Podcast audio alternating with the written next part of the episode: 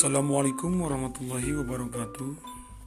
Selamat malam sahabat belajar IPA Berjumpa lagi dengan saya Yudiansa di siaran podcast kali ini.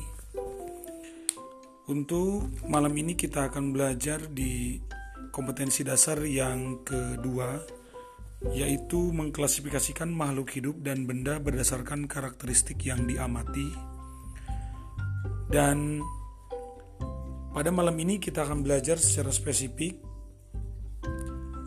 tentang pengelompokan atau klasifikasi makhluk hidup. Sebagai pengantar, eh, Kang Yudi sampaikan, dipersiapkan dulu cemilannya, minum air putihnya, dan gunakan headsetnya agar mendengarkan lebih fokus dan menikmati musik latarnya. Baiklah sahabat belajar IPA yang di mana pun berada senantiasa semoga sehat selalu. Menurut hasil penelitian, diperkirakan jumlah jenis hewan lebih dari satu juta. Keanekaragaman tersebut dapat terjadi karena adanya perbedaan ciri-ciri dari masing-masing makhluk hidup. Baik dilihat dari sifatnya, warnanya, ukurannya, bentuknya, habitatnya, dan yang lainnya.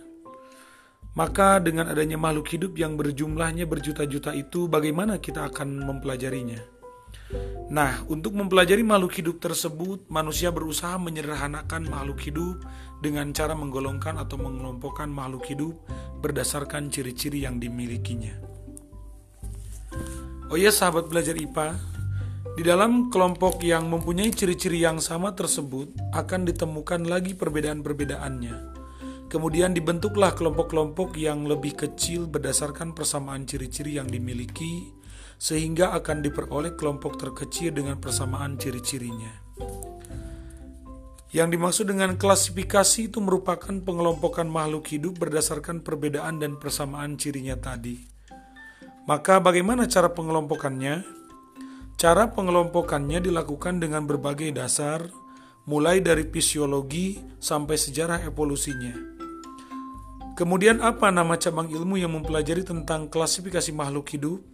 Apa manfaat mempelajari tentang klasifikasi makhluk hidup ini?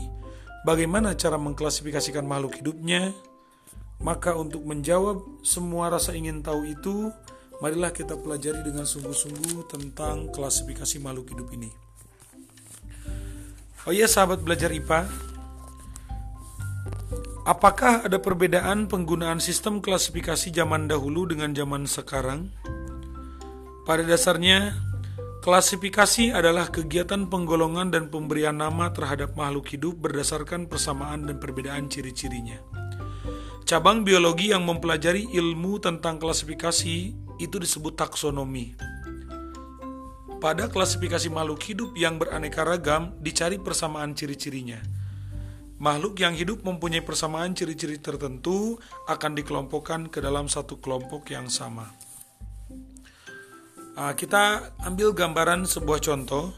Berdasarkan jumlah keping lembaganya, misalkan tumbuhan dibedakan menjadi dua macam, yaitu tumbuhan dikotil dan tumbuhan monokotil.